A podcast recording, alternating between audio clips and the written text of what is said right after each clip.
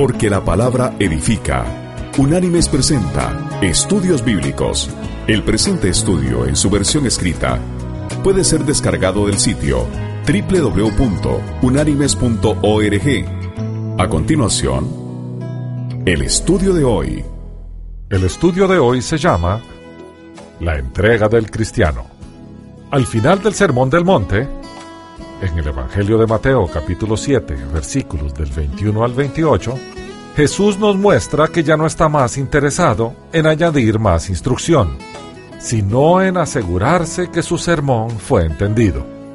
El Señor pasa de los falsos profetas a los falsos profesantes, de los maestros insanos a los oyentes insanos, tal y como escribió R. V. Tasker, abrimos comillas. No son solo los falsos maestros los que hacen difícil encontrar el camino angosto y aún más difícil transitarlo. También un hombre puede estar penosamente autoengañado. Fin de la cita. Jesús nos enfrenta consigo mismo y coloca ante nosotros la elección radical entre obediencia y desobediencia, y nos llama a una entrega incondicional de mente, voluntad y vida. La forma en que lo hace es advirtiéndonos que hay dos opciones inaceptables: una confesión de fe meramente verbal y un conocimiento de las Escrituras meramente intelectual. Veamos entonces el peligro de una confesión de fe meramente verbal.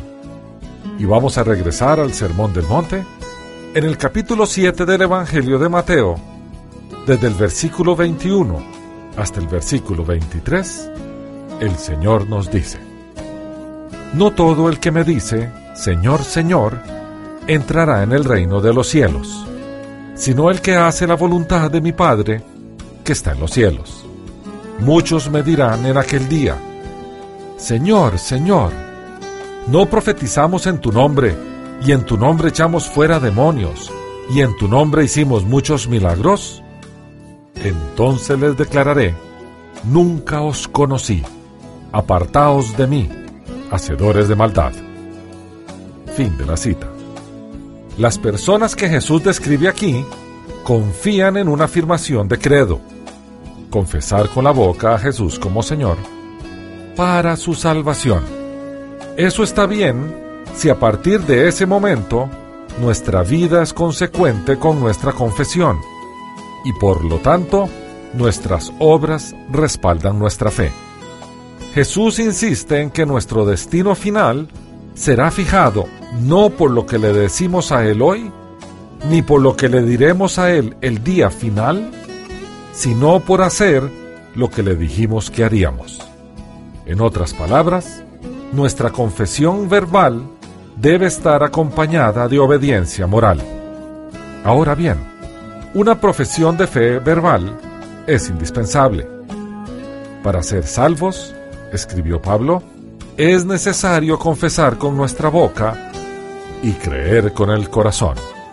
Y así lo dijo el apóstol a los creyentes en Roma. En la carta que él envió, vamos a leer en el capítulo 10, los versículos del 8 al 10, que dice: ¿Pero qué dice? Cerca de ti está la palabra, en tu boca y en tu corazón. Esta es la palabra de fe que predicamos. Si confiesas con tu boca que Jesús es el Señor y crees en tu corazón que Dios lo levantó de entre los muertos, serás salvo, porque con el corazón se cree para justicia, pero con la boca se confiesa para salvación. Fin de la cita. Una verdadera confesión del corazón es imposible sin la influencia y dirección del Espíritu Santo. Él nos convence de pecado y nos revela a Jesús como la solución a ese pecado a través de su perdón. Y el Señor así nos lo mostró en todo su discurso de la Última Cena. Vamos a extraer del capítulo 15 y 16 del Evangelio de Juan algunas citas que nos van a ilustrar este principio. Primero leamos del Evangelio de Juan, capítulo 15, versículo 26, cuando el Señor nos habla de su Espíritu. Y dice así: pero cuando venga el Consolador, a quien yo os enviaré del Padre, el Espíritu de verdad, el cual procede del Padre, Él dará testimonio acerca de mí. Fin de la cita. En el capítulo 16 del mismo Evangelio, en los versículos 8 y 9, el Señor habla del Espíritu de la siguiente manera: y cuando Él venga, convencerá al mundo de pecado, de justicia y de juicio. De pecado, por cuanto no creen en mí. Fin de la cita. Y continúa hablando del Espíritu 4 versículos más adelante.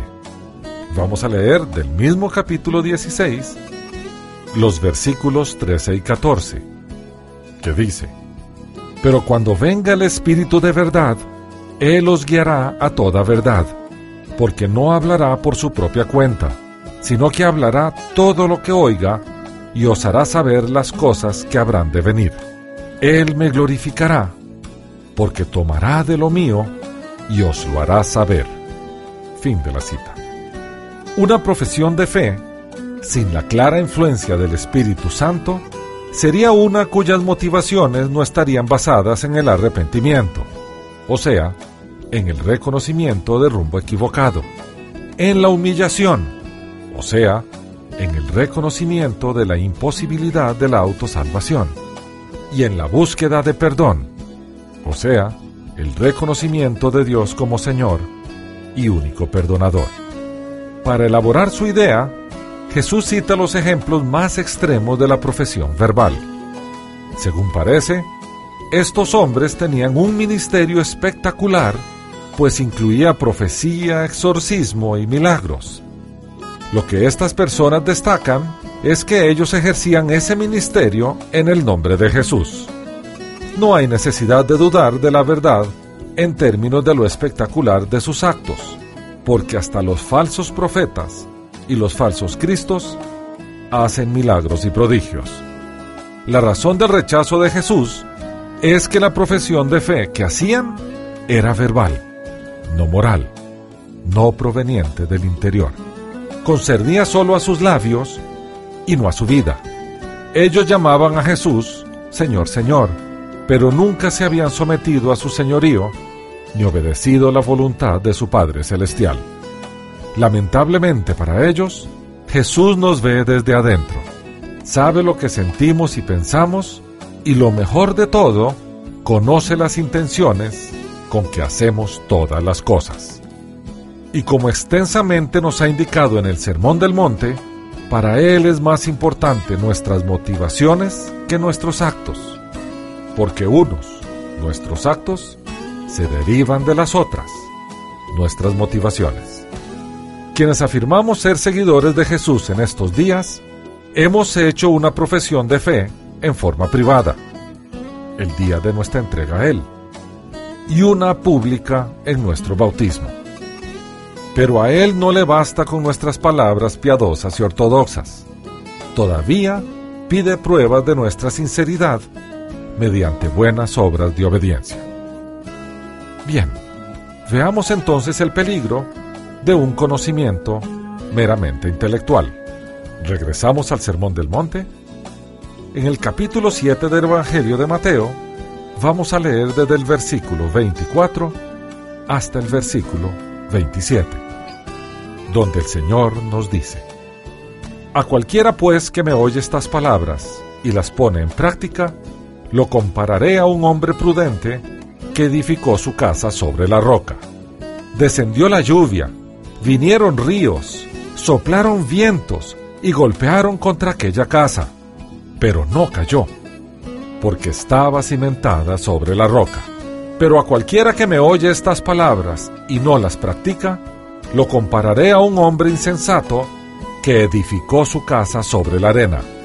Descendió la lluvia, vinieron ríos, soplaron vientos y dieron con ímpetu contra aquella casa, y cayó, y fue grande su ruina.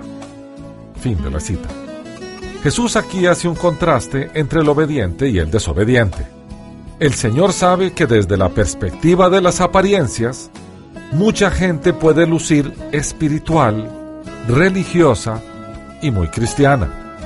En esta parábola nos muestra dos construcciones que en apariencia son iguales, pues ambas aparentan estar bien construidas. Un observador casual no notaría la diferencia porque ésta se encuentra en los cimientos, y los cimientos no se ven desde afuera. Solo cuando una tormenta azotó y abatió ambas casas con gran ferocidad, se reveló la diferencia fundamental y fatal. Una casa resistió el temporal, la otra fue destruida. El Señor aquí hace una diferencia entre aquellos que de corazón le siguen y aquellos que le siguen solo de labios y apariencias.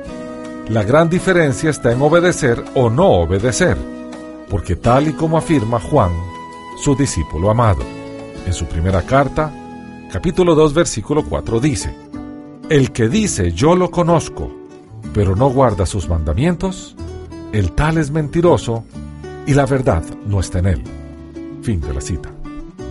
Jesús no está haciendo un contraste entre un cristiano y un no cristiano. Está haciendo la diferencia entre dos cristianos, uno nominal y otro genuino. La cuestión no es si oyen la enseñanza de Jesús, es más bien si hacen lo que oyen. Solo una tormenta revelará quién es de verdad. Las pruebas de la vida y nuestra reacción ante ellas revelan si somos genuinos o nominales. Sin duda, al final de los tiempos, esta revelación será más evidente. Con estos párrafos finales del sermón, Jesús insiste en que ni el conocimiento intelectual ni la profesión verbal, aunque ambos en sí mismos son esenciales, jamás pueden sustituir a la obediencia. Él nos insta a que hagamos lo que decimos y hagamos lo que sabemos. O sea, que nuestra profesión de fe hacia Él y nuestro conocimiento de Él se traduzcan en obras de obediencia a Él. Al aplicar esta enseñanza a nosotros mismos, necesitamos considerar que la Biblia es un libro peligroso de leer y que su iglesia es una comunidad a la que es peligroso pertenecer. Porque al leer la Biblia, oímos las palabras de Jesús y al unirnos a su iglesia, decimos que creemos en Él. En consecuencia, pertenecemos al grupo que Jesús describe como los que oyen su enseñanza y le llaman Señor. Nuestra pertenencia a este grupo coloca sobre nosotros la seria responsabilidad de asegurar que lo que sabemos y lo que decimos se traduzca en lo que hacemos. El Sermón del Monte termina con esta nota radical. Jesús no pone ante sus seguidores un conjunto de reglas éticas, sino más bien un conjunto de valores e ideales que se distingue completamente del mundo en que vivimos. Él nos convoca a renunciar a la cultura secular a favor de la contracultura cristiana. Nos convoca a ser diferentes. La conclusión del Sermón del Monte es sumamente apropiada. Jesús traza los dos caminos, el fácil o el difícil, las dos construcciones, sobre la roca y sobre la arena. Sería imposible exagerar la importancia de la elección entre ellos, debido a que un camino lleva a la vida, mientras que el otro termina en destrucción, y una construcción es segura, mientras que la otra es abatida por el desastre. La pregunta es pertinente: ¿por cuál sendero vamos a transitar? ¿El fácil o el difícil? ¿Sobre qué cimientos vamos a construir? ¿Sobre arena o sobre roca? Elige bien, porque el Señor nos dice hoy lo que le dijo al pueblo de Israel cuando estaba a punto de entrar a la tierra prometida, y lo registró en el libro de Deuteronomio, el quinto libro de la Biblia. Allí en el capítulo 30, en los versículos 19 y 20, el Señor dijo: a los cielos y a la tierra llamo por testigos hoy contra vosotros, de que os he puesto delante la vida y la muerte, la bendición y la maldición. Escoge pues la vida, para que vivas tú y tu descendencia, amando a Jehová tu Dios, atendiendo a su voz y siguiéndole a Él, pues Él es tu vida, así como la prolongación de tus días. Fin de la cita. Hasta aquí el estudio de hoy. El presente estudio está basado parcialmente en el libro El Sermón del Monte, de John Stott, publicado por Ediciones Certeza. Las citas de las Escrituras son tomadas de la Biblia Reina Valera, revisión 1995. Unánimes presentó Estudios Bíblicos, porque lámpara a mis pies es tu palabra y lumbrera en mi camino. Que Dios te bendiga.